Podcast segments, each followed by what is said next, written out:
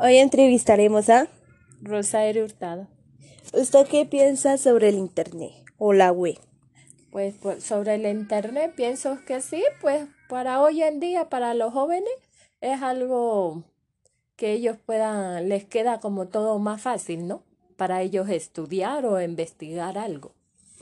Piensa que si en los años 80 o 90 tuvieran la Internet que tenemos hoy en día, la manejarían mejor que los jóvenes de hoy? Sí, sería igual, sería lo mismo. Sí, porque eso sería, sí, sería igual. Ah, sí, porque los jóvenes de ahora el Internet les hace perder el interés por el estudio y por muchas cosas. Gracias. Hoy entrevistaremos a Diego Caicedo. Le haremos unas preguntas relacionadas sobre la web y la cibercultura en los jóvenes. Señor Diego, ¿qué es la informática comunitaria? La informática comunitaria. Bueno, pues para mí es algo como que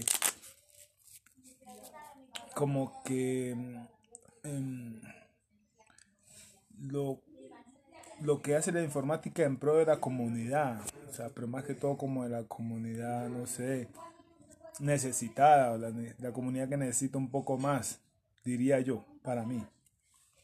¿Y la informática social? La informática social sería como, como el progreso de la informática en la sociedad, digo yo, como ha venido evolucionando poco a poco. Antes era, no sé, eh, la carta, ahora ya estamos hablando de correo electrónico, entonces va avanzando poco a poco. ¿Piensa usted que son solo los jóvenes que le dan mal uso a la web?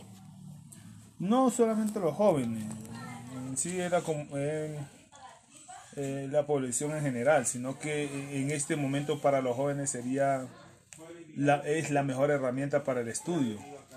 Pero si la utilizaran de la manera adecuada, claro está. Antes se miraba mucho jóvenes leyendo un libro, ahora no se lee el libro.